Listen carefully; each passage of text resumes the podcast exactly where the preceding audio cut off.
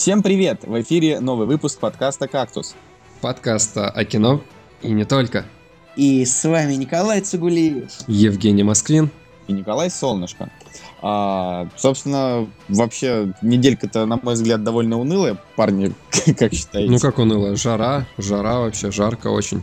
Мне кажется, Кстати, это- вот в плане кино не так все плохо. Э, и Если даже бокс-офис посмотреть, то у нас просто до сих пор э, в топе такие топовые фильмы идут.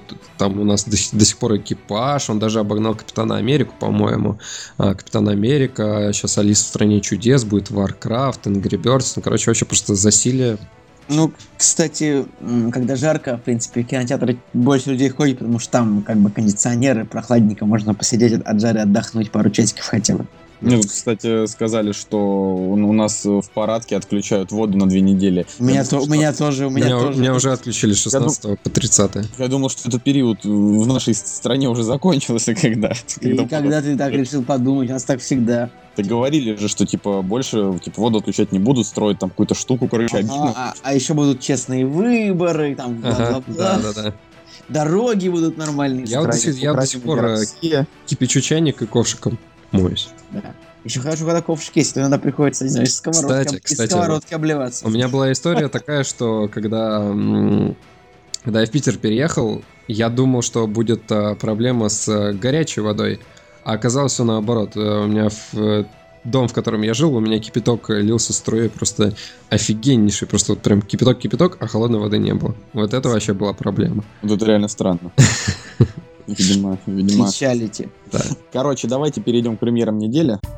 «Кактус» – подкаст о кино и не только. А, Итак, премьерный день у нас 26 мая 2016 года, и у нас сразу две крупных премьеры. Это «Алиса в стране чудес» и «Варкрафт». Но про Алису, я думаю, что нам уже добавлять нечего, потому что мы все сказали в видео, если Да, вы типа есть посмотрели. вид- видосик такой Ну, клевый.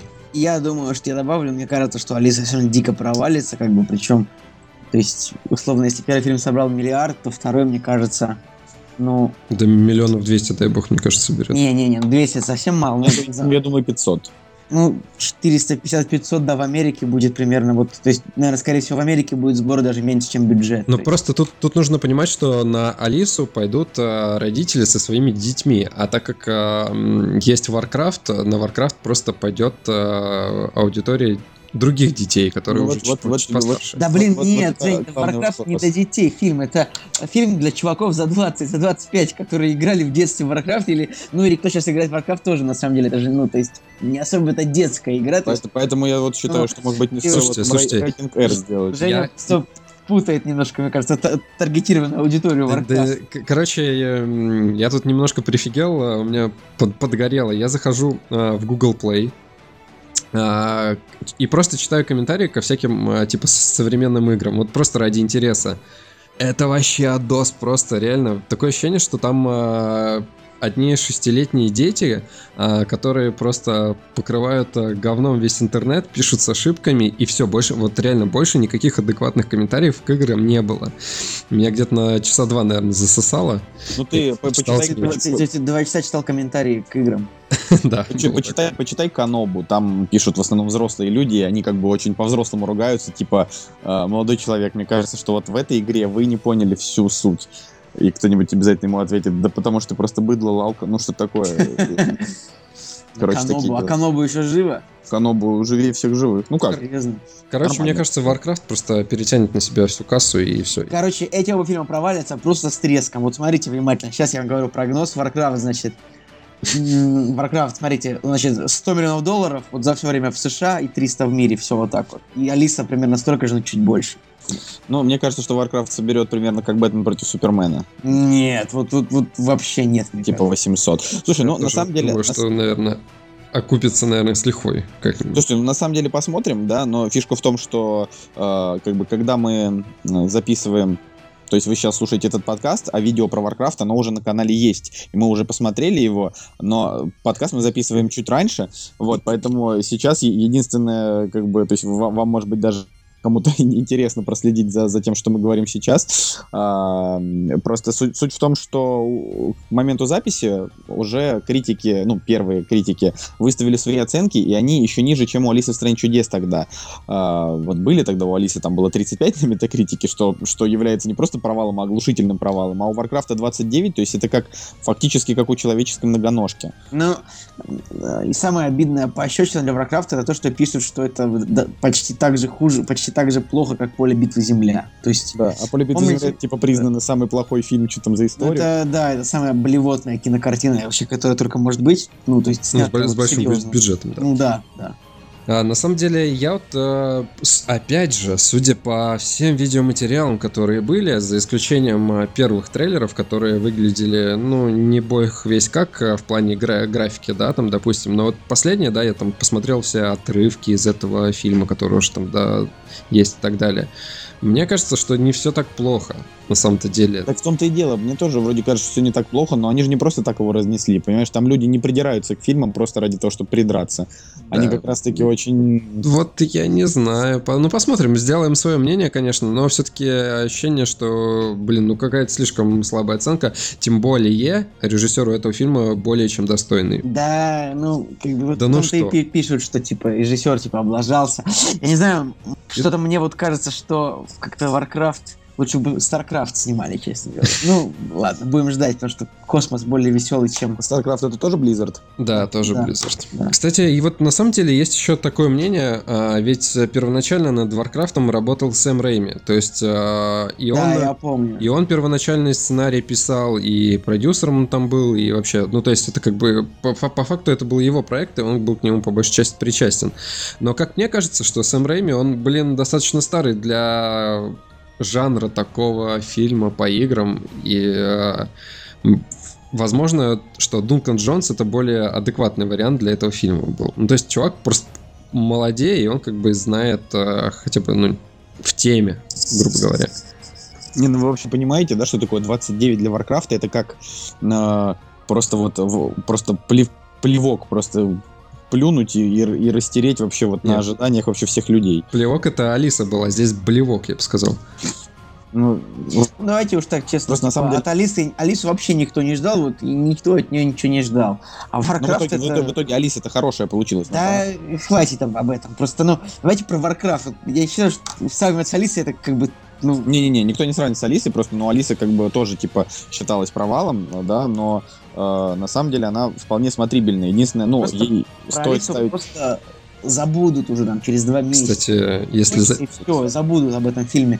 А Warcraft, если он плохой, о нем будут говорить долго, что он плохой. Если он хороший, будут говорить долго, что он хороший, как бы, ну... Это а, да. Это поэтому да. вот я думаю, что нужно говорить об этом сейчас, о том, что Warcraft это очень важный такой, самая, ну, самая крупная киноэкранизация, то есть, и если она провалится, наверное, ну, что нас ждет Assassin's Creed, правильно я понимаю? Я думаю, да. что если и там будет э, шляпа, то пора уже перестать снимать фильмы по играм, а просто оставить игры играми, а фильмы фильмами. Ага, а, кстати, давай. если зайти на страницу Алисы, то там просто сразу же негативные отзывы, блин, всяких критиков и так далее. Не кажется ли вам, что мы все-таки как-то к этому фильму обособленно отнеслись?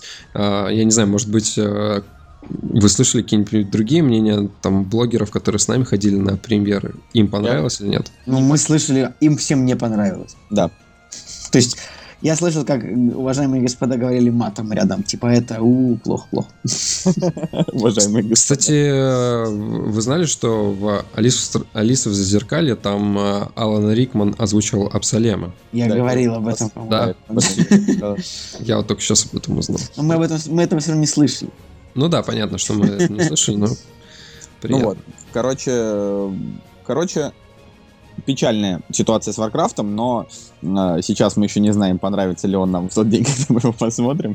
А, вот, что, так друзья, что... нужно больше золота. А, кстати, опять же, с какой точки зрения смотреть, да? Я вот, например, в Warcraft в своей жизни играл ну, совсем немножко. Там в третий, э, в детстве, там чуть-чуть совсем. В World of Warcraft там до 10-15 уровня какого прокачался.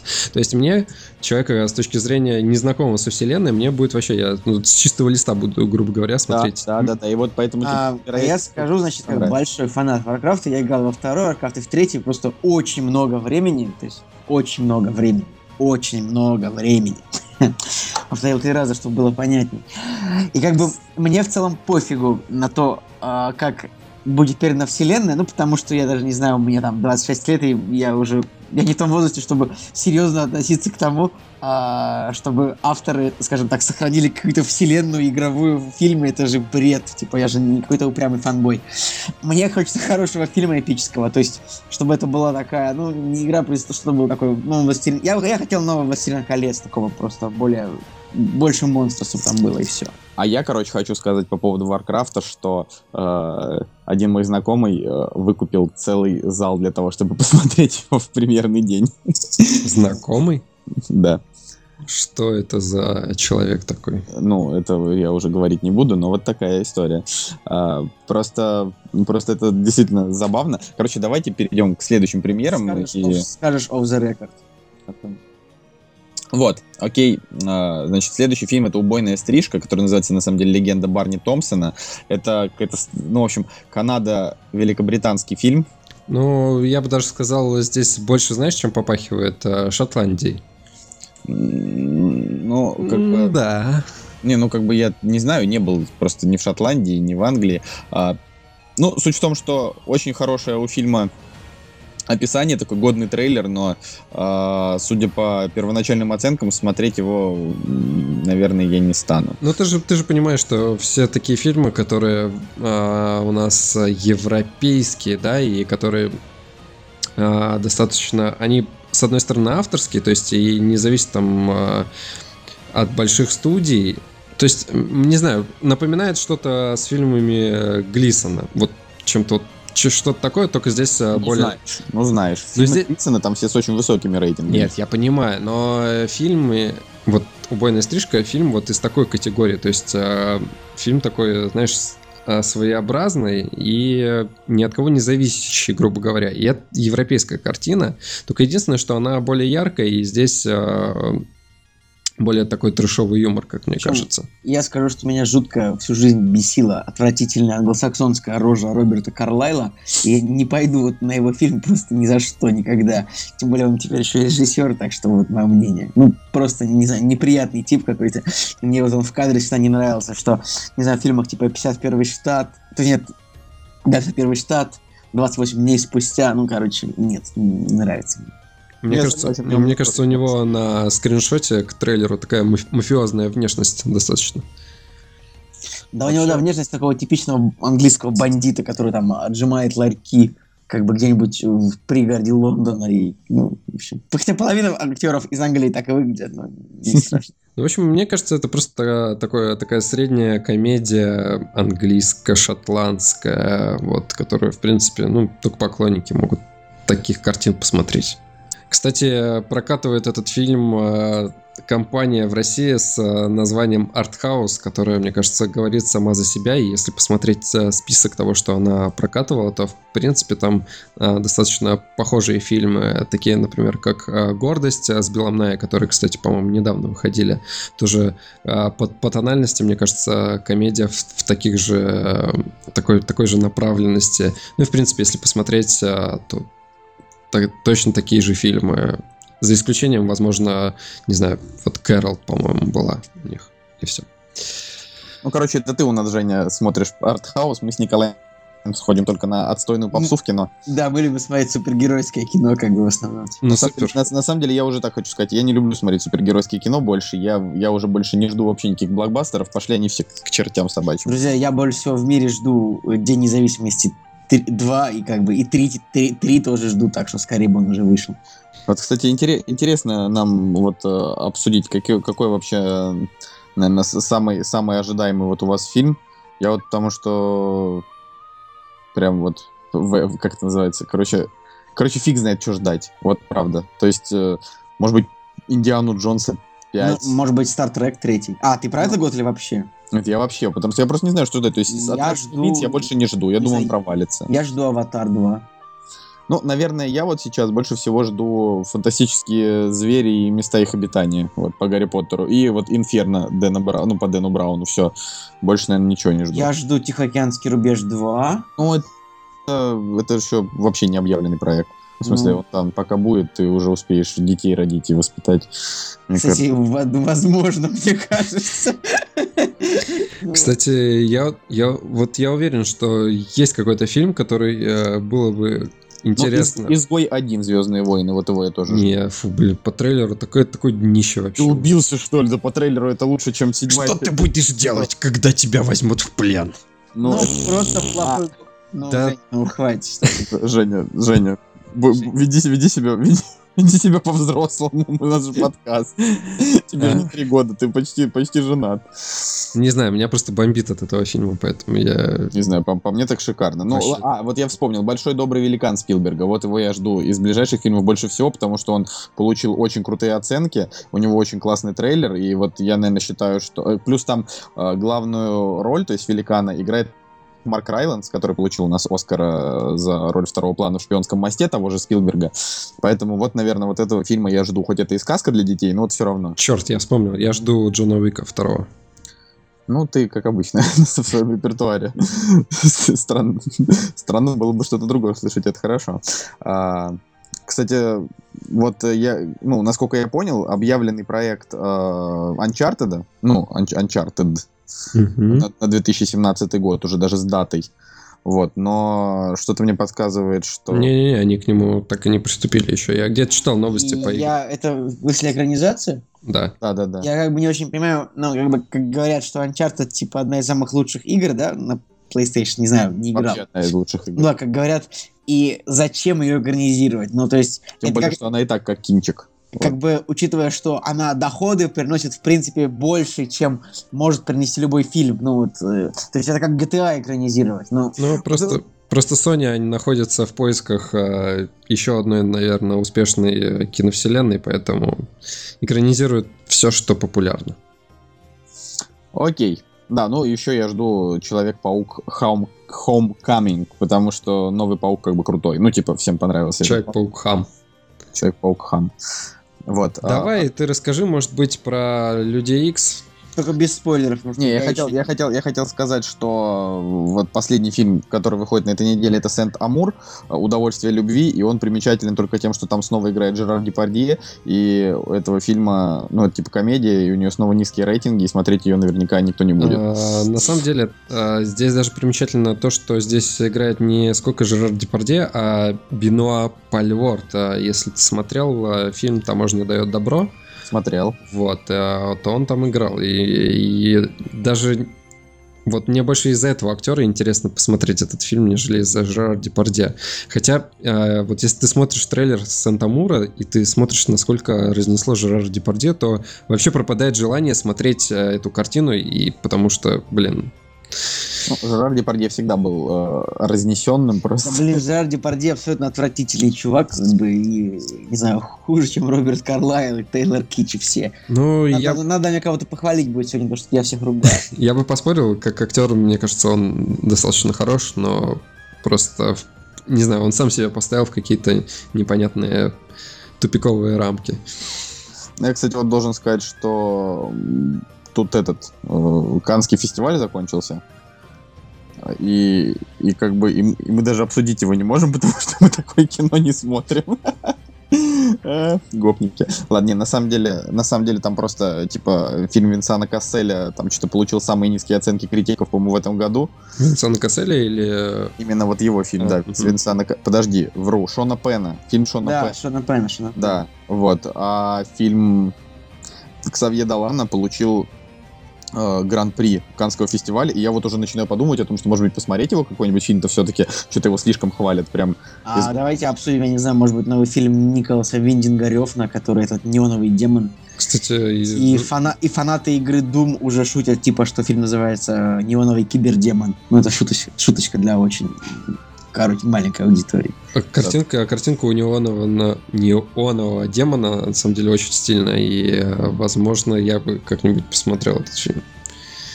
Ну, это для фанатов фильма «Драйв», хотя я «Драйв» лично. А выглядит совсем по-разному, что, что драйв, что неоновый демон. сов- сов- вообще, мне кажется, противоположные э, стороны визионерства, как мне кажется. Но почерк режиссера чувствуется.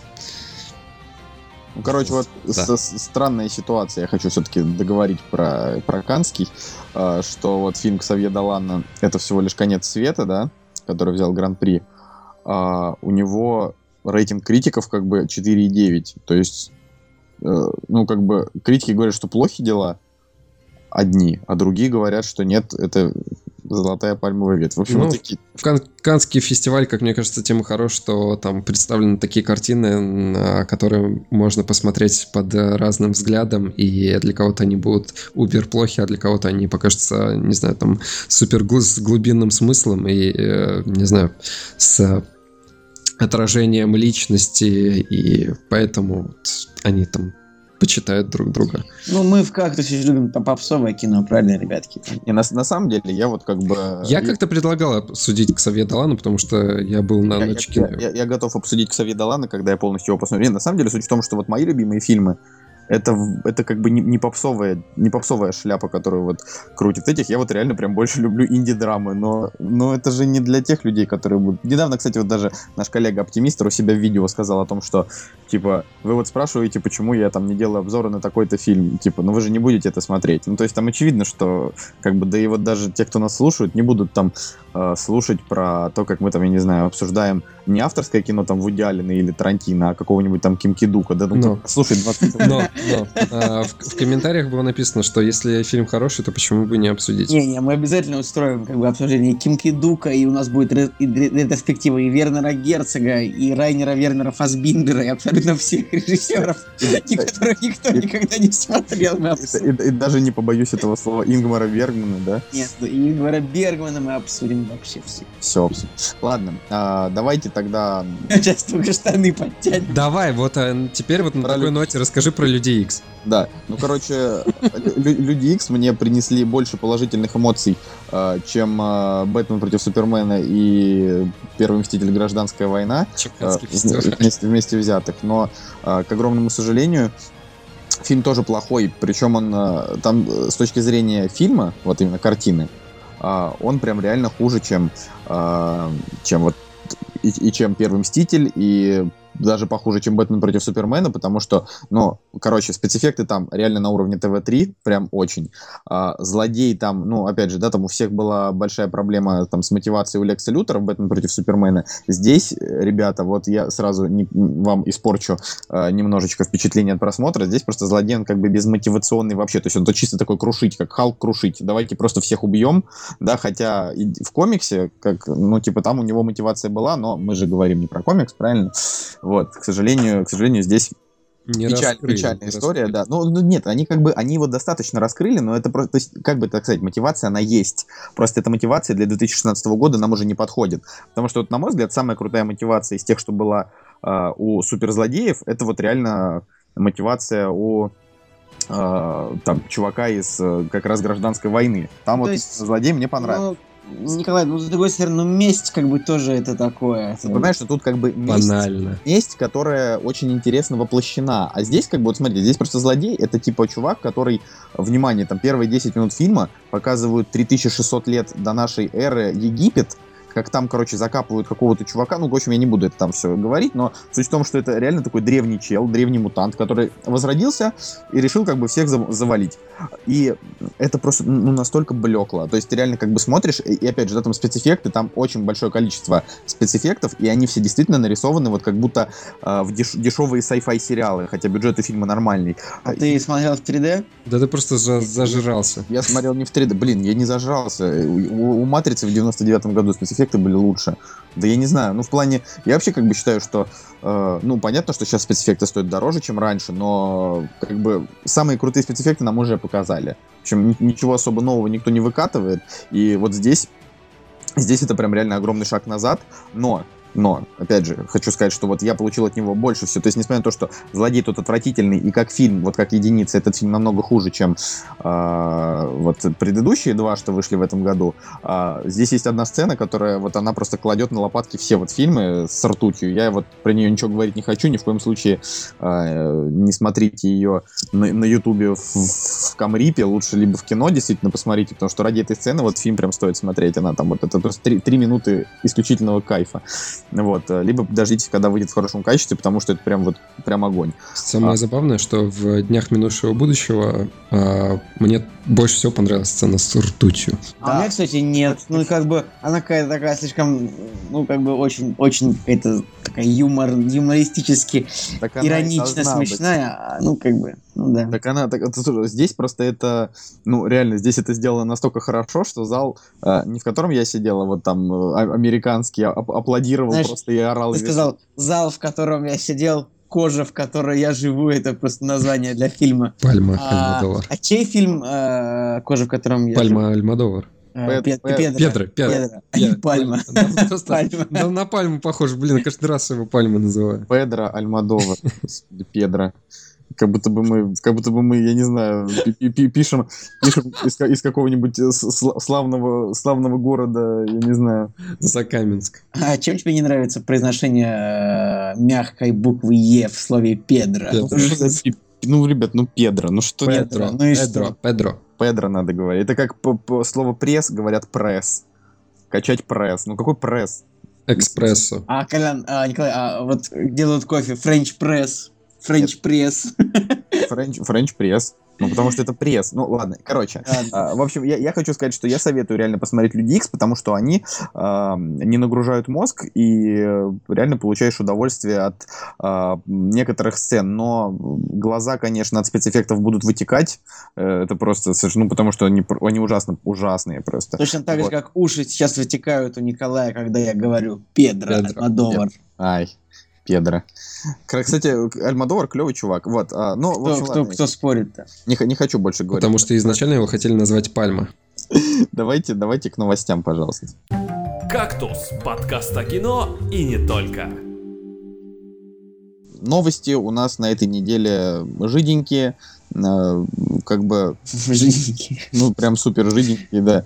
А, Вот, ну, в общем, вышел тизер красавицы. На самом деле, очень много всяких трейлеров вышло, очень много, но обсуждать их все пока нет абсолютно никакого смысла. Единственное, что минимально занимательно, это тизер «Красавицы и чудовища». И чем это может быть занимательно? Потому что сам по себе тизер ни о чем.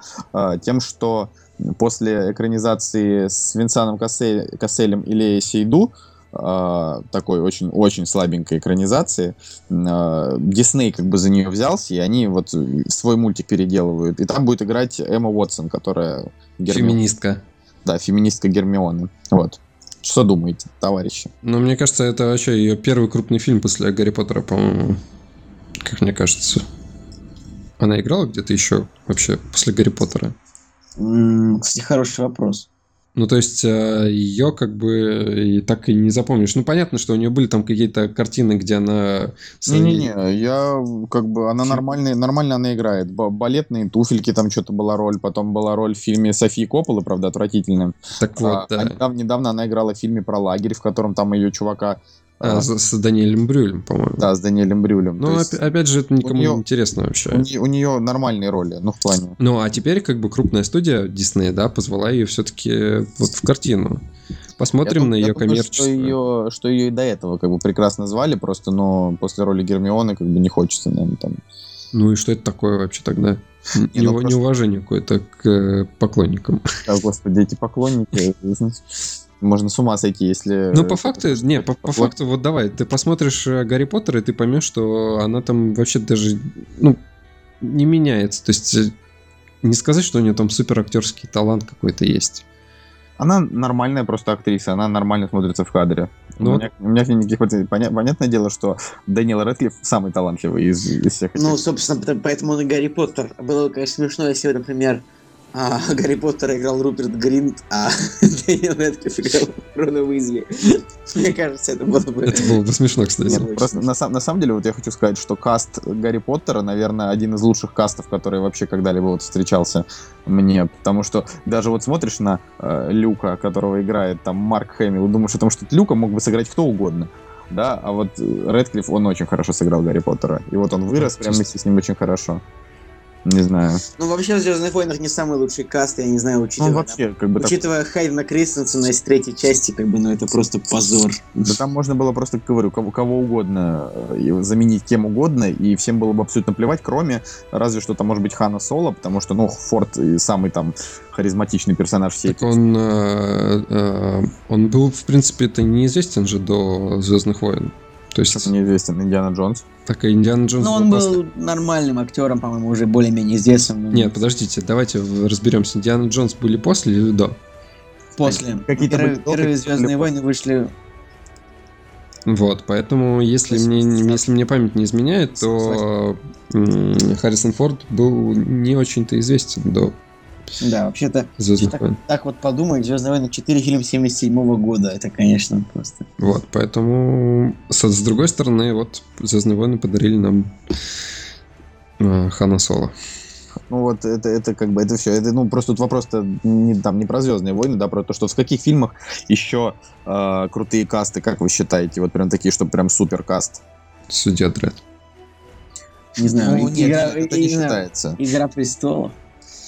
Ну, кстати, да, в «Игре престолов», мне кажется, вообще просто идеально все подобраны. Максимально идеально. М. Что, не согласен?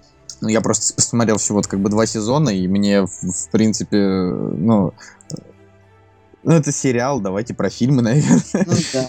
Я как бы не знаю, ну, в сериале можно Ну, так сказать, Николай, что... «Властелин колец», ладно. в сериалах, вот «Властелин колец», вот я тоже как бы не то чтобы прям соглашусь, потому что там, ну, есть, э, есть моменты, которые, Ну, например, кто?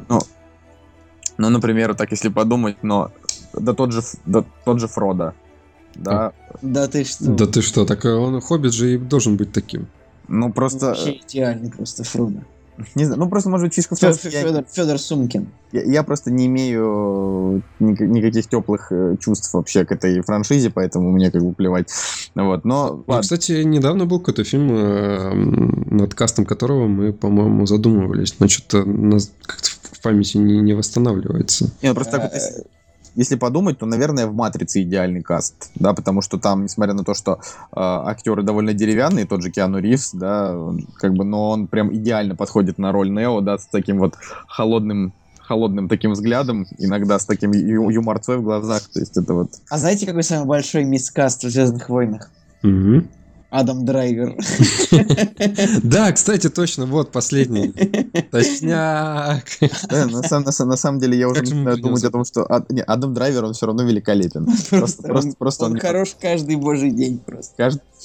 Каждый, каждый божий Кстати, день. да. Терри Гиллиам взял его в, в экранизацию Дон Кихота, если не ошибаюсь, и его фраза была такая, что он очень долго хотел запустить Дон Кихота в производство, и актеры менялись там, будь здоров, то есть там был и Джонни Депп приписан, и там еще, еще, я, честно говоря, не помню остальных, но а, когда сейчас а, офи- официально утвердили актерский состав, там Адам Драйвер и Ольга Куриленко, и он сказал, что наконец-то он нашел а, тот Рубин, который что-то там вот... э, Ну, Адам Драйвер, он действительно как бы неплохой актер. Ну, ну серьезно. Просто Как он, бы не типа, для того, чтобы играть лорда Ситхов. не для того, чтобы играть Лорда Ситхов, это факт. А, давайте, короче, я думаю, что мы не будем обсуждать эту тему. Мы, может быть, э, вот пишите в комментариях, если вы хотите, чтобы мы отдельной темой взяли, типа лучшие э, кинокасты И худшие. и худшие, да. И обяза- обязательно ставьте лайк за Адама Драйвера. Вот так вот. Вот лайк за Адама Драйвера. Свечку за него ставьте.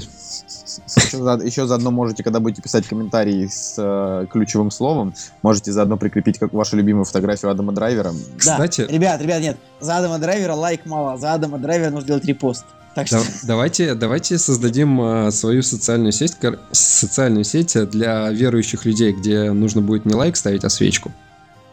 Почему? Ну, типа, они же свечки ставят э, в, цер- в церквях. Не, а, а при чем тут Адам Драйвер? Потому что Адам Драйвер боженька.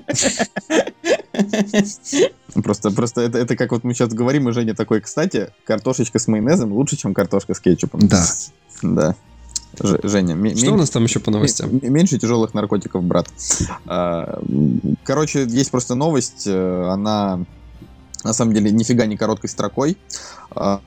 А, Заключается она в том, что Майкл Ломбардо, это человек, который более 30, 30 лет делал самые крутые и крупные проекты на HBO, такие как Секс в большом городе, Клан Сопрано, Клиент всегда мертв, а, Подпольная империя, Трублат, Настоящая кровь и Игра Чё? престолов. Я вообще ничего не смотрел из этого, кроме секса в большом городе и Игры престолов. Не, ну как бы тут суть в том, что там Трублат, да, это типа вообще прям сериал топ-топов. А, Подпольную империю я смотрел там т- два сезона. А, Это Скорсезе делал э, с- там со Стивом Бушами в главной роли. Клиент всегда мертв, это такая тоже очень, э, очень такая забавная черная комедия. Ну и плюс там еще как это называется? Ну, естественно, он работал над True Detective. То есть это человек, который а, возглавлял программное подразделение канала. И это он превратил а, HBO а, из, э, из просто канала в, в канал, который делает свои сериалы. Ну, Ну, типа, пох- по- походу, он сам его и погубит, потому что... а, вот, и как бы суть в том, что он, ну, типа, он, он погубил, типа, ну, как, он не проследил за тем, чтобы второй сезон True Detective был хорош, И а. Он назвал это своим личным провалом. Да, плюс там вот есть новость на тему того, что HBO пришлось продлить сериал «Винил», потому что первый сезон был плохой, но, типа, им надо хоть что-то показывать. Вот, поэтому они там сейчас будут, э, видимо, каких-то новых людей при- приглашать в этот сериал. Ну, короче, не знаю. Я вот, мне кажется, не зря его после там половины первой серии бросил, потому что мне уже тогда не понравилось. Ну, посмотрим, что будет. А, вот, ну, короче, на самом деле этот чувак, он, он неплох был. То есть он просто, видимо, приуныл и решил как бы уйти. Но, короче, кто, кто бы мог подумать, да, что у HBO на самом деле плохие дела, вот что. Да, действительно, как э, гром среди ясного неба, грубо говоря. Но, а, опять же, а, недавняя новость была о том, что они хотят спин снять про Джона Сноу. Вот, понимаешь, на самом деле это уже вот гла- главной интригой там было, умрет Джон Сноу или не умрет. Э, книга же, книга на тот, ну, к этому сезону, типа, еще была не выпущена. То есть, вы понимаете, да, первую книгу про... Ну, первую книгу из цикла «Льда и пламени» Мартин выпустил лет 20 назад. То Да. есть, э, и он написал их, получается, всего 5. И за 5 лет они быстренько сняли 5 сезонов, и как бы к шестому сезону книгу он написать не успел. Я вообще считаю, что это полный отстой. То есть, вот я, я считаю, что нужно было просто поставить сериал на паузу, реально, на пару Ну, конечно, давай Кстати, поставим сериал на паузу из-за того, что а- а- один старый медленный извращенец не может писать книги быстрее. Старый медленный извращенец придумал эту книгу, понимаешь? Все, все, это уже не его. Ну а Джордж Лукас придумал Звездные войны, потом к нему пришел Микки Маус и купил их, и все. И они взяли Адама Драйвера. В джедае. Кстати, если говорить про Игру престолов и последнюю серию, в частности, м, вот у меня сложилось такое мнение, что до этого момента а, это вот прям убер качественный был сериал, но в плане того, что ты понимаешь, что так или иначе какие-то ветки им придется там а, забыть там или растянуть, или ну будут какие-то провисы или так далее. Но в принципе до этого момента не было ничего такого. Но вот в последней серии Так, без спойлеров. я не-не, еще я, я, я не говорю, я не говорю, но вот а, последняя серия, получается, она пятая, да, на данный момент, а вот а, в ней проскользнул вот такой вот пофигизм немножечко, когда, э, ну, как-то супер быстро показали какую-то сюжетную арку и переключились на каких-то других героев, а, что-то что произошло, и ты такой, ну окей. Вот, так что вот у меня теперь начинает закрадываться чувство, как бы не было плохо вот э, сериалу, потому что до этого момента все вот прям шикарненько было. Типа, смотреть невозможно, а бросить жалко. Да. Сериал может превратиться во что-то такое, это как а, как Lost, наверное, к Вот, шестому сезону. Да, вот мы, когда посмотрели серию, мы, я точно такой же параллель провел с Лостом, что вот все было супер до какого-то момента, а потом они столько намудрили и не знали, куда пойти, что сами, сами себя и погубили. Поэтому нужно было просто дождаться, пока Мартин книгу напишет. Поэтому, ну, в общем, я не знаю. Ну, Я я, я надеюсь, что он курирует э, сериал так или Да он иначе. курирует, но он же будет, наверное, курировать и спин про Джона Сноу, но я более чем уверен, что он нифига не планировал никаких спин про Джона Сноу снимать, потому что, вероятнее всего, он бы его вот э, как бы убил бы его в книге и все. То есть вот э, он в конце пятой книги его убивает, а в начале шестого сезона, когда книги еще нет, он, значит, оживает. Я говорю, Мартин, он наверняка не собирался оживлять Джона Сноу. Понимаешь? И вот это все, короче... Ну вот, кстати, э, наверное, для поклонников тогда уж стоит книгу читать, потому что там вот вообще тогда все по-трушному будет.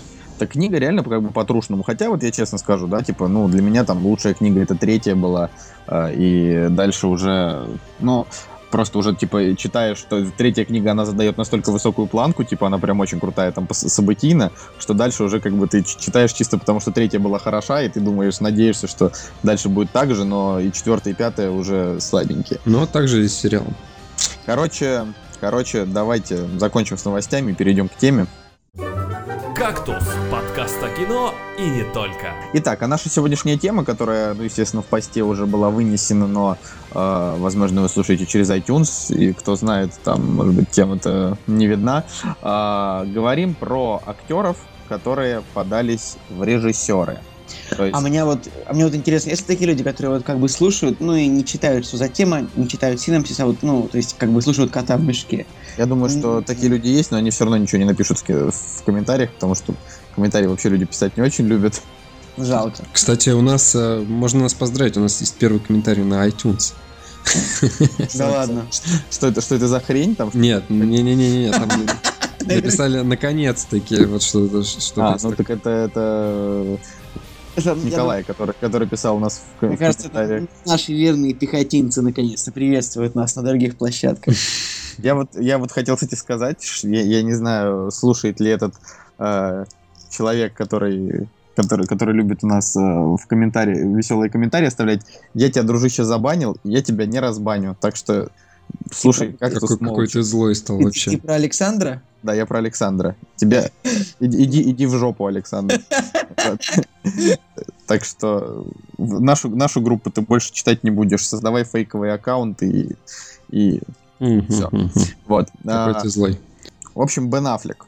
Это первый, пе- первый из списка людей, который, который вот у нас будет сегодня. Ну, я вот что хочу сказать. На мой взгляд, на Аффлека вылив- выливали с- и выливают до сих пор слишком много а, несправедливой гадости, потому что он как бы в общем, неплох. Вот так. На самом деле, э, самая лучшая шутка про Бена Аффлека, которую я слышал в последнее время, это, это была шутка на тему Бэтмен против Супермена, типа Бэтмен против Супермена это фильм не для всех. Можно сказать, даже для некоторых. Точнее, для мамы Бена Аффлека. Я очень долго смеялся над этой шуткой, поэтому решил с вами поделиться. Вот. Что-то вот мне она не показалась очень смешной. Ну, почему же? Мне кажется, шутки про маму в Бэтмене и Супермена это и были единственные шутки, которые вообще были в этом фильме. Ну, короче, короче, Бен Аффлек, э, на самом деле, я всегда как бы сам на него люблю поругаться, потому что он э, актер, ну, правда, средненький. Ну, то есть он такой, типа, у него такое лицо, оно выражает очень мало эмоций, какая-то такая вечная полуулыбочка.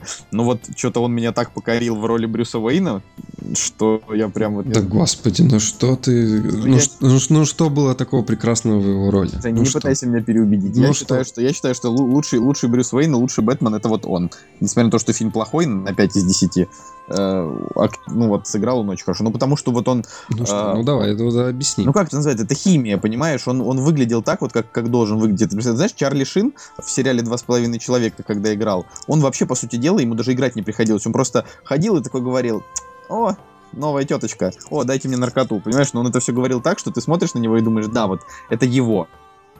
То есть он, он выглядел вот, вот как будто в своей стихии, понимаешь, как будто он и не играл, как будто вот он жил. И вот Бен Аффлек, он, он точно так же, он очень хорошо смотрелся в роли Он очень вроде- хорошо смотрелся, пока он не надел костюм.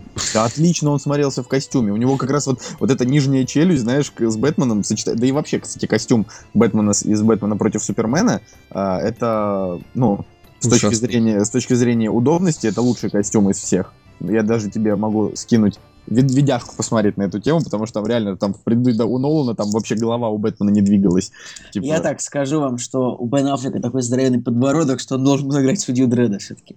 Ну, судью, судью Дредда и Карл Урбан неплохо сыграл, как бы, но вот Карл Урбан в роли Бэтмена, он бы, наверное, был бы не, не так хорош. Ну, потому что он э, ростом не вышел. Ну. Карл Урбан, он как бы больше актер второго плана, то есть, и даже э, в «Судье Дредда», как бы, то есть, его маска играла первый план, а он играл второй, ну, то есть... Так в, в этом и круто, то что, блин, э, Сильвестр Сталлоне, когда э, играл судью Дредда, у него было в контракте написано, что он э, согласится, по-моему, там играть или что-то такое, только если ему дадут э, снять э, маску. Хотя по комиксам он маску никогда не снимал свою.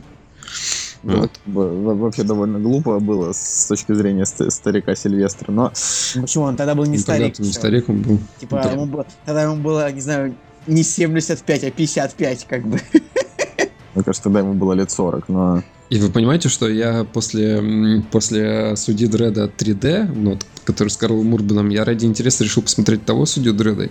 Боже, это вообще, это даже невозможно описать Слушай, словами. Ну, в том фильме был Роб Шнайдер, как бы, а любой фильм с Робом Шнайдером это сразу... Животное. Кстати, Сильвестр Сталлоне настоял на том, чтобы там был Роб Шнайдер.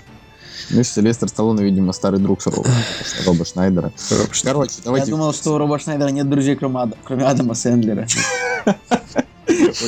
Такое хорошее перекидывание фразами. А, Короче, по поводу Бена Аффлека, Как да, режиссер. как режиссера, да, то есть а, у него, по сути дела, всего три, три фильма, которые он снял, А, и, ну, там, две, две короткометражки, я, кстати, сма- смотрел их, как ни странно. А, значит, три фильма, и вот он будет, э, значит, режиссером нового Бэтмена. У Зака Снайдера эту тему отобрали, и пусть он вообще реально в жопу сходит. А, Я, я- я- я я считаю, что, что Бен Аффлек, он, как бы, он справится. А, и- Но если он сам сценарий пишет, а он, по-моему, сам сценарий пишет. ну, я как понимаю, короче, а, у нас такая ситуация, что я смотрел, ну, я, я смотрел только один фильм Бен Аффлека, не считая короткометражек, это «Операция Арго». Николай, насколько я понимаю, смотрел «Прощай, детка, прощай» и «Город воров». Я все ты смотрел. А, ты смотрел «Арго» тоже? И да, да, недавно буквально. И, А. нужно, и нужно сказать еще очень важный факт, что вообще-то у Бена Аффлека и Мэтта Деймона есть Оскар за сценарий к фильму «Умница Уилл Хантинг». Ну да, да, да. Вот, ага. важно. Так, Вот и, я, кстати, я, так и кстати, я, вообще у кстати, Бена Аффлека за Арго Оскар. Да. Ну, как За «Арго» за лучший фильм у него, Да. да. А ты смотрел вот «Арго»? Я лучше адаптированный сценарий, но, по-моему, сценарий не он писал. Так ты «Арго» смотрел? Да, конечно, я А, ну так давайте, значит, Арго и обсудим. Вот я считаю, что это его как бы последний фильм, потому что «Город воров», у него такая неоднозначная критика, я его еще посмотреть не успел. Вот, а «Прощай, детка, прощай», как бы, У ну, меня, она кстати, была- у города воров э, оценка выше, чем у операции Арго, если что. Да, Город воров очень клевый на самом деле. То есть у него и оценки вообще супер. Но у него, у него на кинопоиске оценка пониже, чем У него там, у него Ну, просто он оценки, ему чуть-чуть. кто-то ставит один, а кто-то ставит 10, вот так. Ну да. То есть такой сложный фильм. Блин, надо посмотреть. Но он просто, он просто простой. Грубо говоря, «Город воров» — это да нельзя простой фильм с э, правильной какой-то драмой. То есть, Ну, это такие упро- немножечко упрощенные отступники, я бы сказал. да, и... Вот если... очень Отступ- отступники были очень хороши. Я же недавно их только посмотрел. Ну вот, у меня отступники это прям 9. Прям 9-9.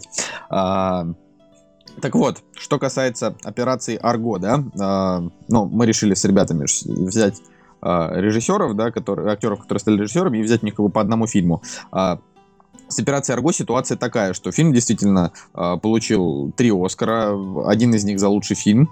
А, оценки у фильма неплохие, рейтинг у фильма R, хотя там вообще нет такого, по-моему, ничего там под рейтинг R особо не подходит. Разве что, может быть, они там ругаются матом, но... Ну, там казни, по-моему, какие-то. Знаете, в чем прикол? Там очень много мата, на самом деле. То есть там весь фильм это fuck, fuck, fuck, fuck, fuck, bitch, секс. Ну, не секс, ну, в общем. А в дубляже этого нет, как ни странно. То есть, Да, да, да, вот. это- это- то есть дубляж очень смягчен, и может показаться, что фильм 13+, но на самом деле это чистая Да, да, да. эрка. Вот, Чистая. вот именно, что вот его, надо- на- наверное, надо мне пересмотреть а, в этом в оригинале. А, вот, но тут что хочу сказать. А, с актерами здесь, вот в этом фильме, да, по-моему, беда, да, потому что ну, вообще ни одной запоминающейся актерской работы. Что Брайан Крэнстон, мне кажется, он кроме Breaking Bad нигде так и не выстрелил. А, За исключением Джона Гудмана, если что, что. ну, Джон Гудман, он классный, но его там немного. Его там просто, там, не знаю, 5 минут Джона Гудмана, он там как бы хорош, но, э, ну, он... Я, я тебе так скажу, основной там, там, а, там был запоминающийся дуэт а, чуваков, которые на телефоне сидели, а, пытались как-то там перевести зв- звонок или что-то там подстроить. Я уже, честно говоря, не помню, как там все это Да было. там половина героев, знаете, они были так все спрятаны за этими прическами из 70-х годов, А. что как бы их реально не запоминаешь там просто. Я вспомнил, там был Алан Аркин и Джон Гудман, вот, по-моему, если... если... Да, был, был, был. Алан Аркин. Вот, это именно те актеры, которые запомнились. Там же как бы история в чем? Э, да, на самом деле очень необычная история. И сама, сама по себе прям реально крутая. Как, значит, Бен Аффлек, это ЦРУш, ЦРУшный специалист, э, да, он, значит, решил, типа, э, придумать проект о том, что они как бы снимают кино в Иране. Для Да. того, чтобы вытащить заложников от... Да, для того, чтобы вытащить залог. Вот, ну, короче, короче, прикольно, да, но, а, ну, я фильм как бы поставил 7, да, потому что он, ну, с технической точки зрения он абсолютно гениален, э, да, там прям вот картинка, ну не как у Финчера, да, но, но очень так хороша, да, но мне не хватило вот реально актерской игры в этом фильме. Вот это единственное, да, к чему. Что, ну, правда, вот не, не хватило. То есть в какой-то момент думаешь о том, что Типа, не знаю, вот м- Ну, могли бы какой-нибудь такой- диа- диалог придумать, какой-нибудь реально Он просто. такой, немножечко такой сценарно-документально бездушный немножечко. Вот, я вообще полностью согласен, на самом Да. деле, что он сценарно-документально бездушный, потому что м, есть такой момент, что, в принципе, там ты как бы должен сопереживать тем героям, которых он, которого он должен, которых он должен а, вытащить из а, посольства, а они там такие бедные-бедные, их сейчас казнят, и вот-вот все должно произойти хорошо, но вот реально, что-то что-то не хватает, и ты им не сопереживаешь. Ну, вытащит он их, вытащит, не вытащит, ну, убьют их и вообще просто по барабану, как бы. Вот у меня такое ощущение Но было. У меня мне не было по барабану, потому что я знал, что их вытащат. То есть, как бы, это же известная история. Ну да, типа, да, да. типа, по реальным событиям. Я такой... Я просто... э, там был момент, когда я прям так сидел с потными ладошками, типа, ну, такой самый напряженный момент фильма, да, там финал, но в, в в целом, в целом, конечно, да, не, не- не сказал бы, что значит. Просто, видимо, Бен Аффлек еще э, не умеет раскрывать актеров так, чтобы прям вот, вот так хорошо, допустим, как это делает Вуди Аллен, да, вот мне кажется, что Вуди Аллен это лучший режиссер, который именно раскрывает актеров, потому что они у него, вот, я не знаю, в каждом новом фильме одни и те же актеры играют Слушай, ну, Николай, ну, в городе воров там, в принципе, была пара неплохих ролей. То есть там, кажется, Джейми- Джереми Реннер играл. Джереми Реннер, да, злодея. И он там был очень неплох, в принципе. А, поэтому я думаю, что тут скорее вопрос самого фильма, что Арго, он очень такой, такой документально-сценарный, как я уже сказал, он не актерский. Возможно, возможно, они, знаешь, как а, м, старались э, больше источнику э, соответствовать и не добавили каких-то, вот знаешь, как, как любят киношники, каких-то ну, вот вещей, которые как бы в реальности их не было, а они любят как-нибудь э, приукрасить историю. Возможно, здесь все-таки больше следовали вот именно тому, как это было на самом деле. А тому, как это было на самом деле, зачастую не очень-то интересно. Окей. Ну, история Ну, клевая. Ну, история клевая, да. В, в целом, а, в, а, то, как она звучит, она клевая. Но если копать глубже, то Ну, э, как бы Бен Аффлек здесь справился как режиссер, я считаю. Ну, и вообще, тем более, несмотря на то, что как бы чувак... может быть и как актер он тоже здесь справился. Как актер он здесь просто нормальный, он как обычный Бен Аффлек. Но вот просто ему Да. сейчас уже 43 года, да, как бы человек уже перевалил за такой важный рубеж, э, и только сейчас он начал как-то вот получать свою, свое прям признание в Голливуде. То есть не просто чувак, который там сначала играл у Кевина Смита, потом сыграл в парочке плохеньких блокбастеров, да, а вот как человек, который там Так а, во- вообще, на самом Прям деле, если мы, если мы посмотрим на его актерскую историю, то да, мы, мы все знаем, что он мело- начинал... мело- мелодрамы, комедии, сорви голова. Мы все знаем, да. Он, э, у него реально очень как бы классный взлет, да, и, и за умницу Хаттинга он, они взяли Оскара на двоих. Ужасные нулевые, просто ужасные. А, да, и там, и- но потом был Армагеддон у нас еще был, а вот потом уже понеслась какая-то реально чушня, азартные игры, чужой билет, э, чу- сорви голова, ну то есть То есть там была куча куча проходных проектов. да, куча проходных проектов, а, и все. И мне кажется, это вообще чуть не погубило его карьеру. Но круто, что он э, в какой-то момент все равно вернулся к Кевину Смиту и сыграл в...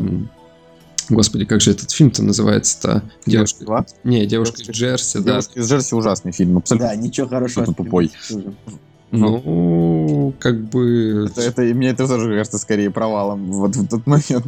К корням вернулся, грубо говоря, мелодрама, Кевин Смит, э, все дела. Ромком. Ну, короче, ладно, пожелаем просто Бену Аффлеку э, сделать лучших Бэтменов за всю историю. Я уж не знаю, получится ли у него переплюнуть Нолана по уровню драмы, но надеюсь, что картинка и хотя бы злодеи там, ну, там не будет опять история с Джокером, серьезно, вот правда хватит.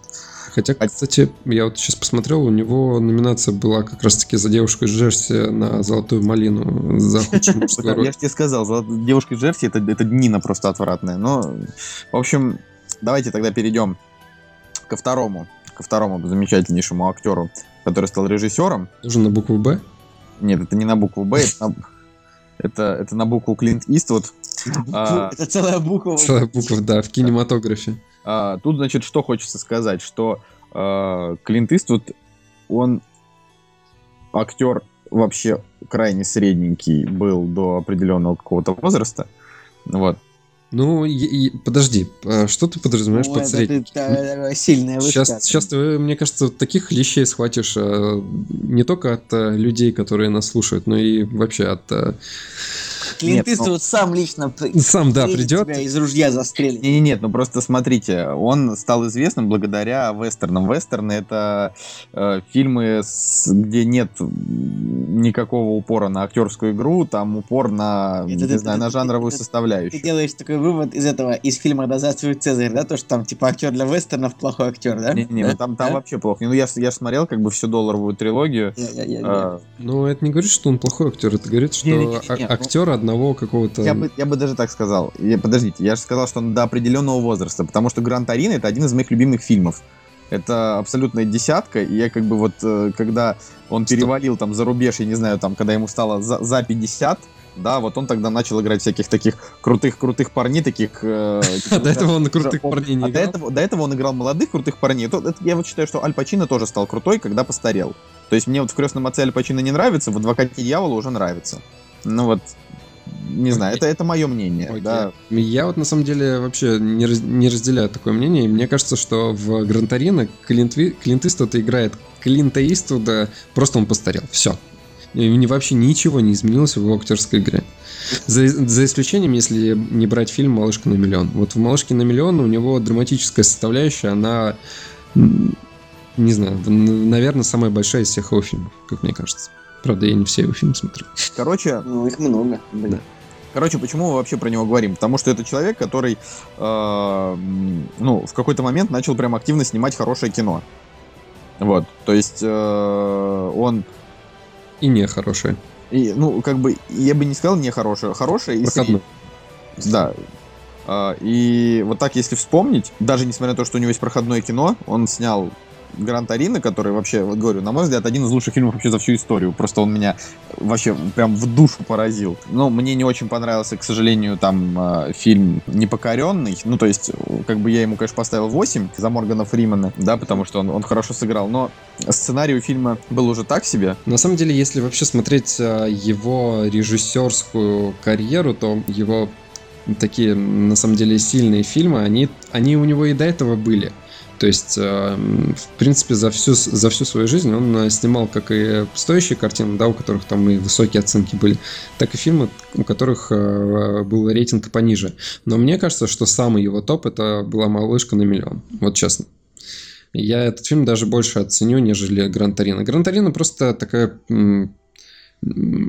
ностальгирующая картина. Ну, то есть, классная картина с э, долей ностальгии, да, то есть у нас там и машина такая, да, и э, поколение, да, там, которое- там э, вообще просто... поколение, которое олицетворяет э, Клинт Иствуд, да, вот, э, А смотрел ли кто-нибудь фильм «Непрощенный», друзья?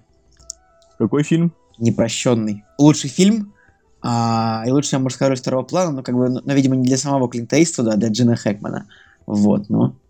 Ну, вот у него как бы два Оскара, типа, за лучший фильм. Это а, «Непрощенный» и «Малышка на миллион».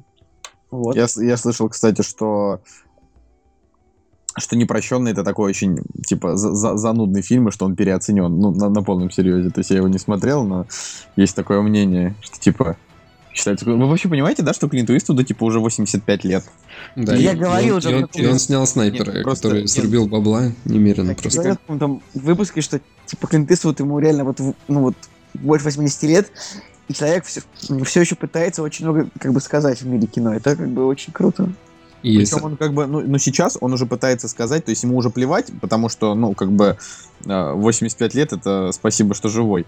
И он сейчас просто реально как бы делает вот как вот ему нравится. Ему нравится топить там за э, республиканцев и Америку. Он будет, он, мо- может вообще перед смертью снять фильм, я не знаю, про, про- про то, как Россия плохая и так далее и тому подобное. Ну, да брось, мне кажется, он так- таким не будет заниматься. А, и, кстати, он снимает а, еще один фильм, который должен выйти у нас а, как раз-таки в 2016 году, который называется «Салли», и там играет «Кто твой любимый актер Том Хэнкс?» Да. Но, а, кстати, можно посмотреть фотографии с, со съемок этого фильма, и вот ты как бы смотришь на Клинта Иствуда, и ты понимаешь, да, ему 85 лет, но, блин, он выглядит реально очень круто. То есть э, для 85-летнего деда он прям вообще очень мощный еще. Видно, что он уже состарился, но чувак э, реально еще ой-ой-ой. До, до 90 точно дотянет, да? Да, до 90 точно дотянет. Ну, Да, жаль, что он, конечно, сам уже не снимается несколько лет.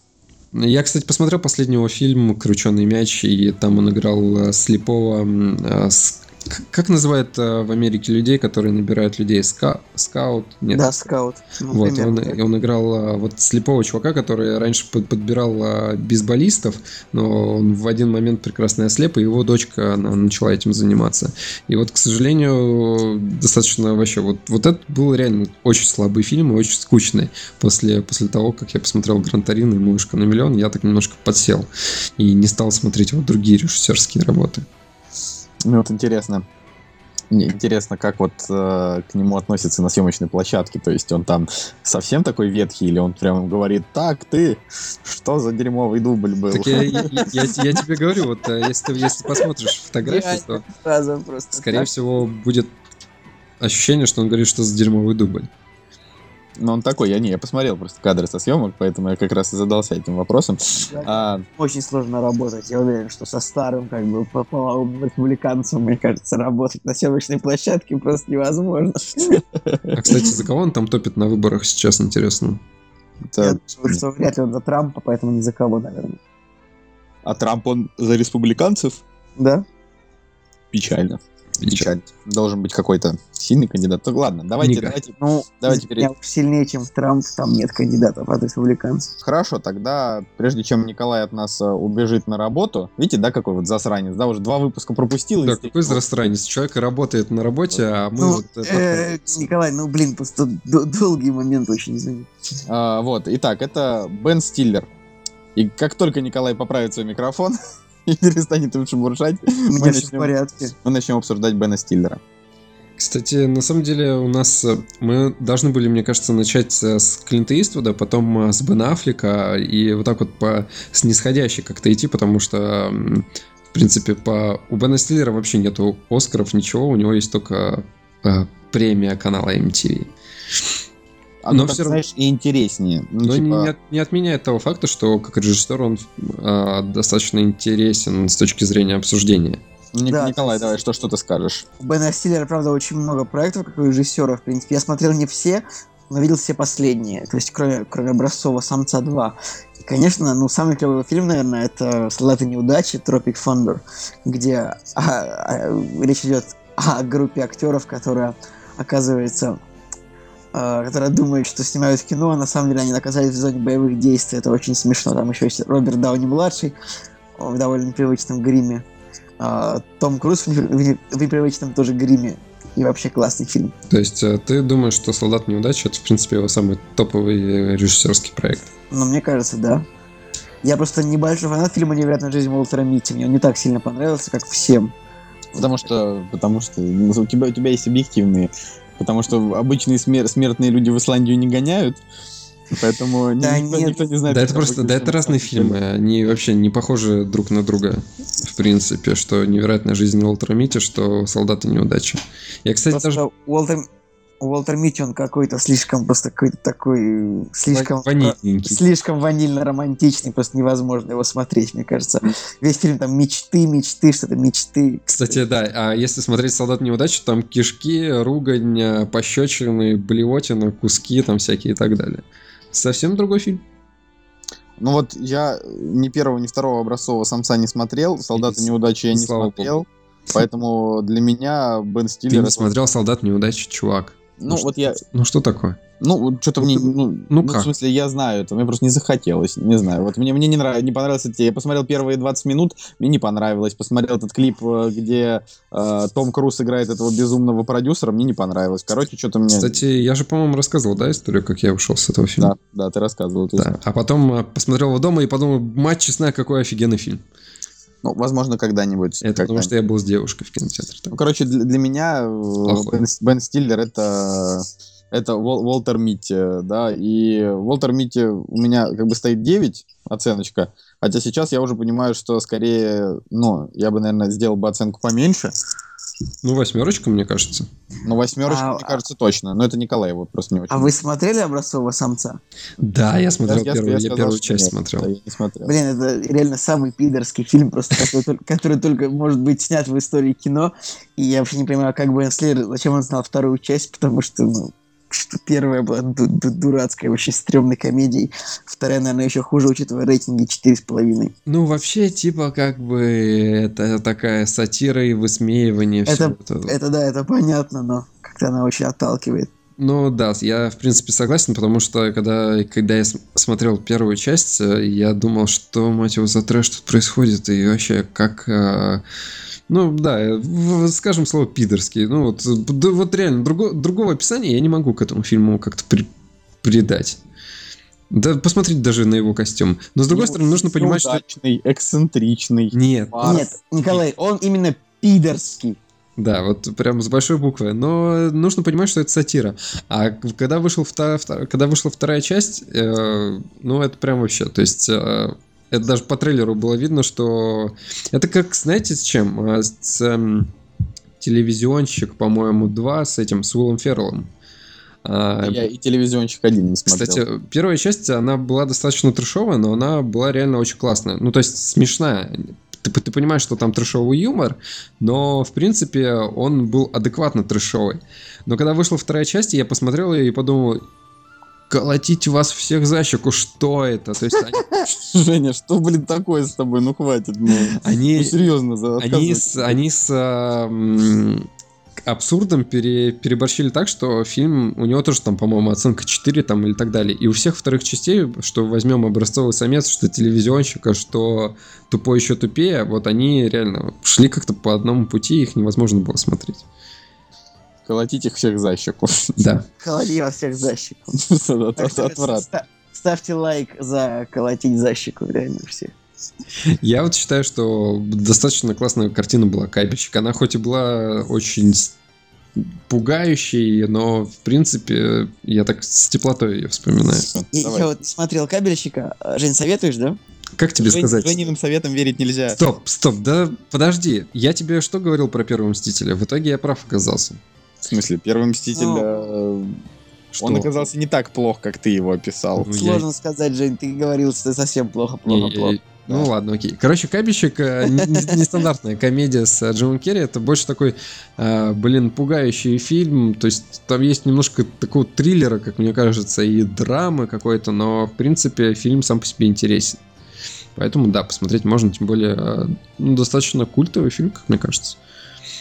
Я, короче, все-таки подытожу, что лучшим фильмом в карьере Бена Стиллера, как бы вы этого не хотели, это все равно является э, Уолтер Митти.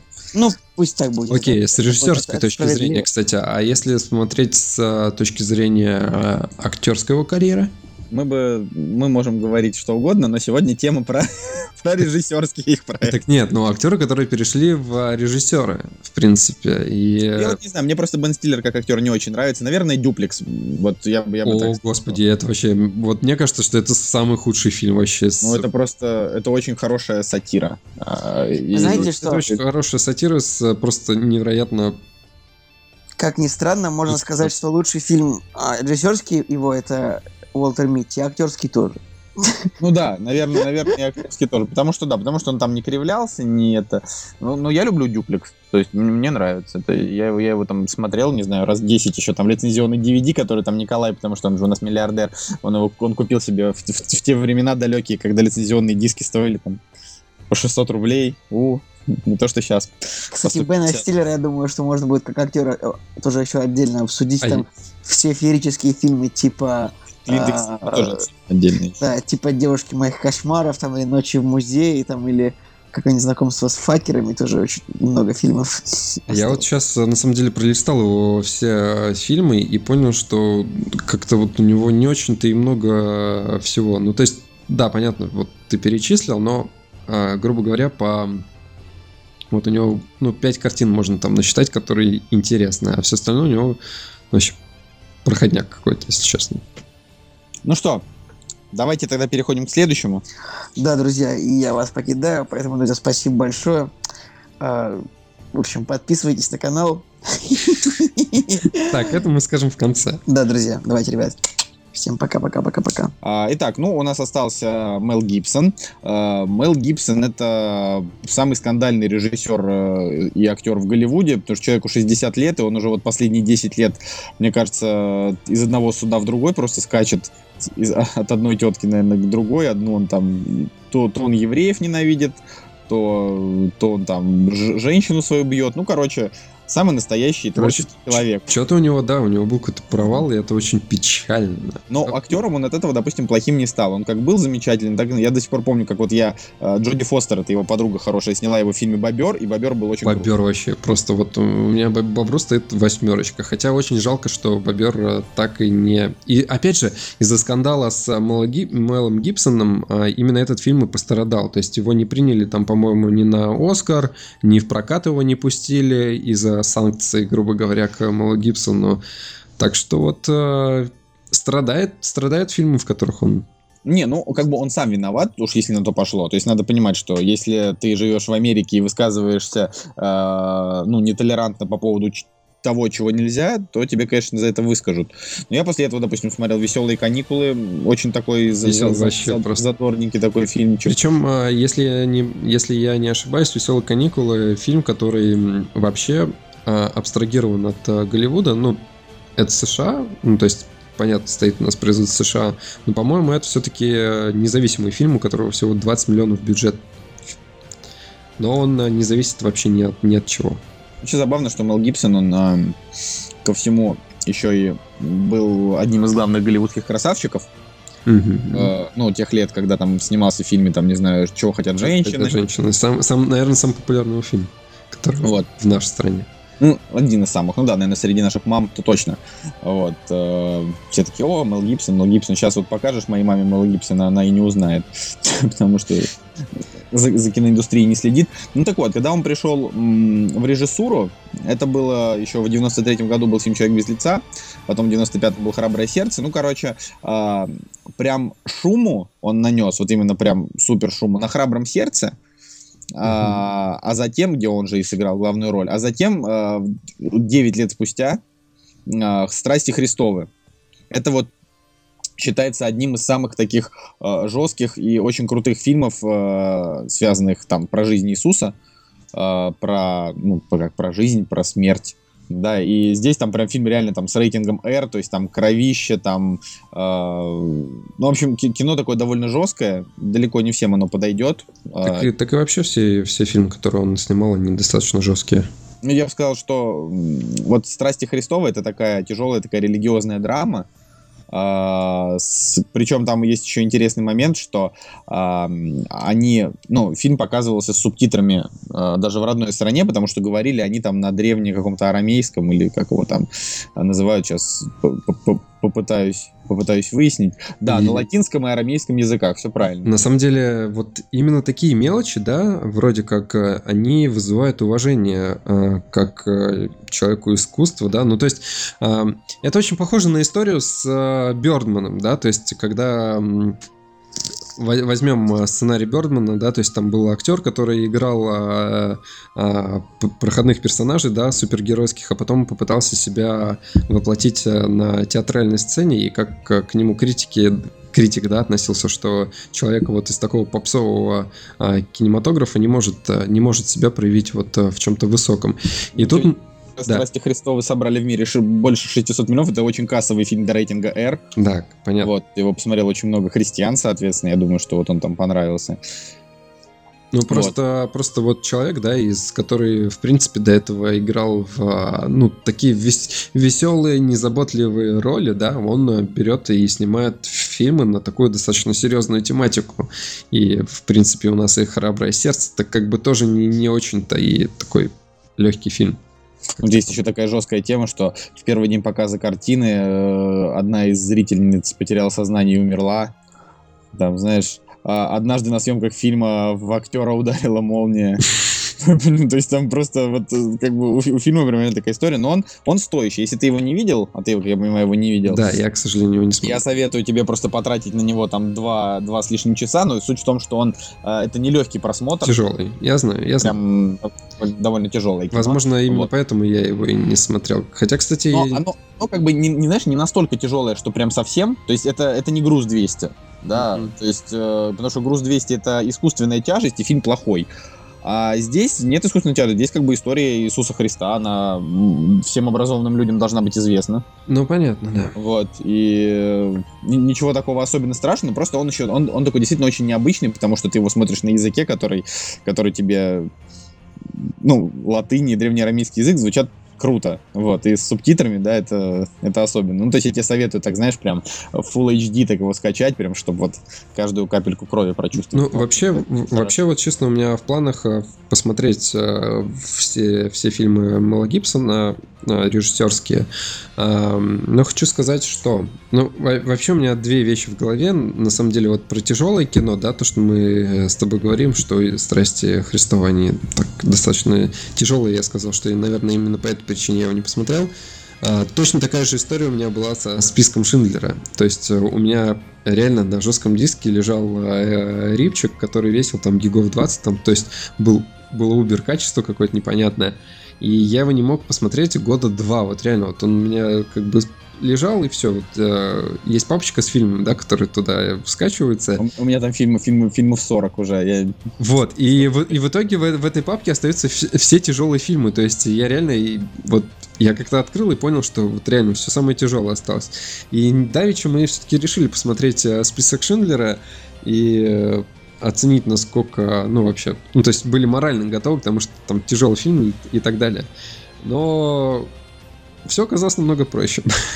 как бы никакой тяжести я не почувствовал, а отнесся к этому достаточно, не сказать, что прям там, вот прям настолько тяжелый фильм, что он прям вообще как, как меня Не, ну просто, опять же, да, есть фильмы, которые э, тяжелые прям вот на 90% времени, такие как вот «Груз 200», такие как вот русский фильм там про то, как там, значит, три новеллы, в одной там женщина выкопала своих мертвых детей, повезла их на это. Ну, это только вот, короче, извините, вражки вот мог- могут сни- снимать. Я вот не люблю так называть нашу страну, но вот только так, когда ты вспоминаешь вот эту вот искусственную тяжесть, когда тебе прям специально вот так, чтобы тебе было хреново.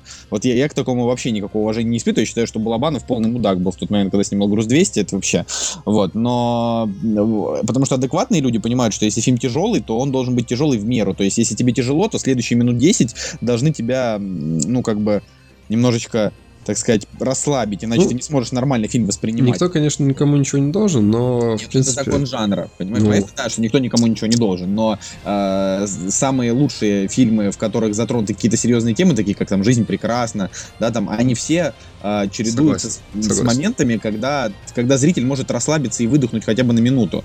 Э, потому что иначе, говорю, там все два часа невозможно смотреть фильм просто э, с таким напряжением, как бы он в итоге никакого удовольствия не принесет, и мысли ты никакую для себя не вынесешь. Ну, то есть, э, это то скорее о мастерстве, в общем, а не...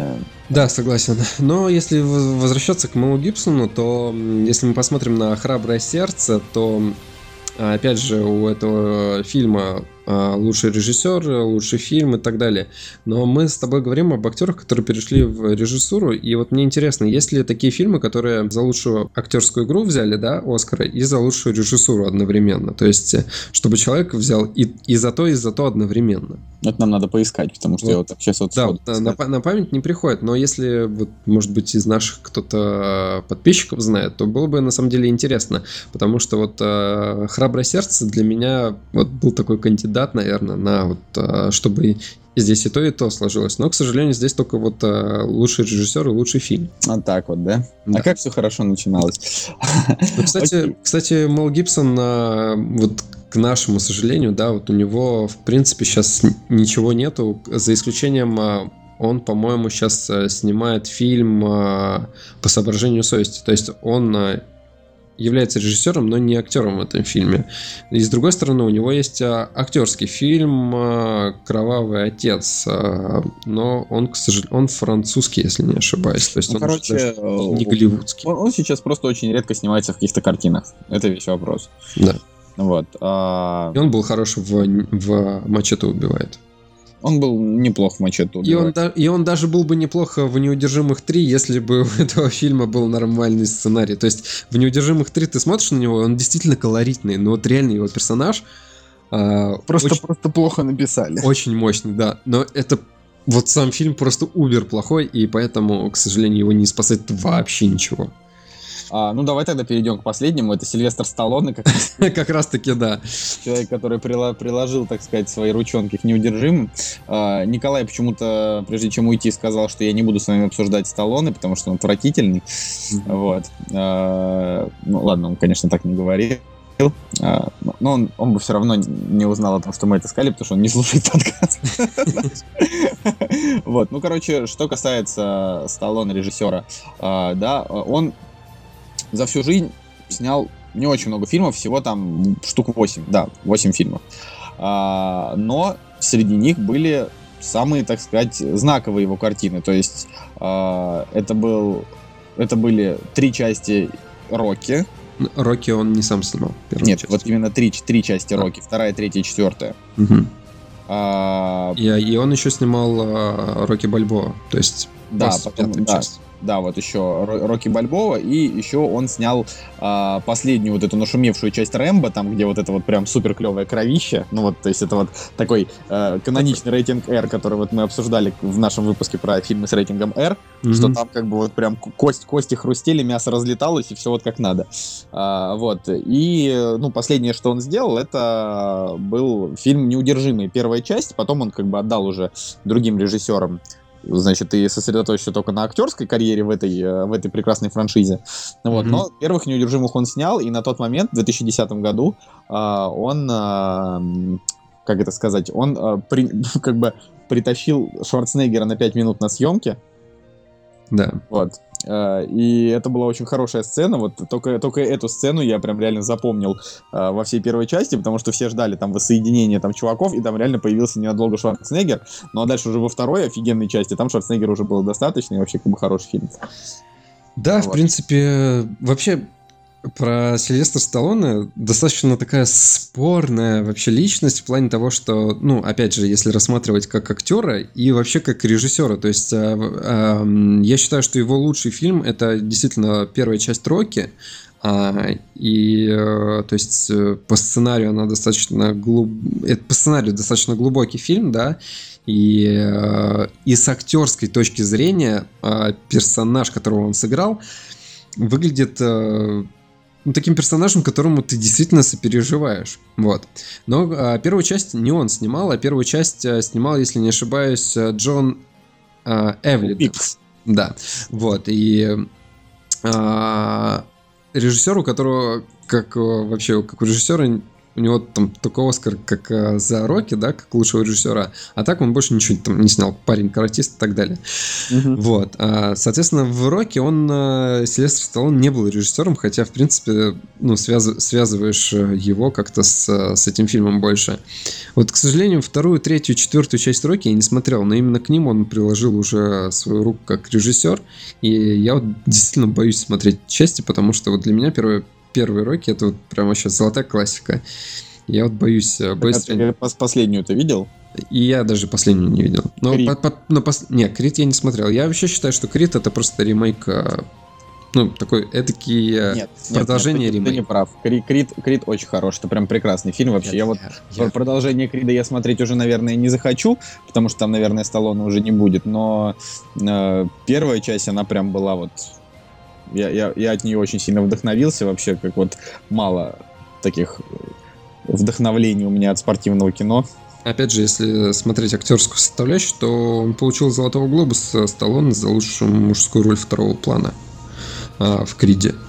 Вот. А дальше мы, а дальше мы просто смотрим за тем, как э, он снял Рокки Бальбо, в принципе, который вышел в 2006 году, и этот фильм спас его карьеру, вот реально. А, потому что все до, до этого, до, до 2006 года он э, вообще на дне был.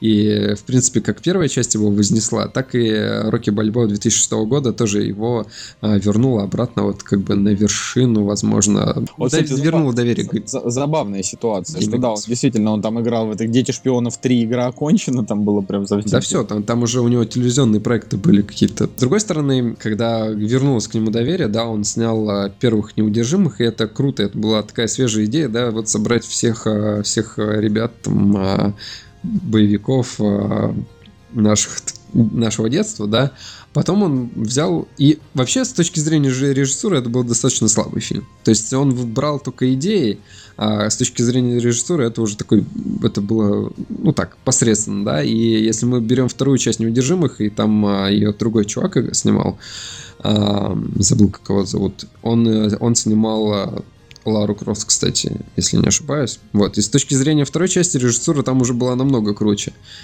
А, но, к сожалению, с третьей части вообще эксперимент не удался, и там, там, там вообще все намного хуже получилось. Ну, мне, меня, мне третий неудержимый норм. Мне очень понравился Бандерас, да, персонаж Бандерас. Ну, только Бандерас, да. Был, был, был хорош. Так что вот так вот. В принципе, актеры, вот, которые перешли в режиссуру. Я думаю, что мы таких еще найдем. Да, и это вот первые, которые, наверное, пришли в голову нам с тобой, да.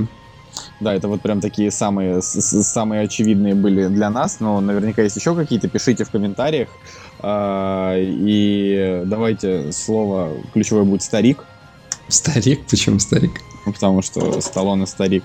Сталлоне старик, окей. А подожди, у нас, у нас до этого была старость, по-моему. А, у нас была старость, тогда нет. Тогда какое слово? Давай... Что у нас было сегодня запоминающееся такое? У нас сегодня был, э, был Афлек с подбородком. Давай, может, подбородок? Давай, слово подбородок, да. Ключевое слово, это прям для самых, глав... для самых наших фанатов будет слово подбородок. Вот, э, спасибо, что нас сегодня послушали. Пишите в комментариях, пожалуйста, каких э, актеров, которые превратились в режиссеров, с э, да, с Оскаром или без Оскара вы помните. Обязательно это все дело обсудим. Вот, ставьте лайк у нашему видео на канале про Warcraft. Э, пишите тоже свои комментарии, подписывайтесь на канал, если кто этого не сделал. Так что с вами был Николай Солнышко, спасибо.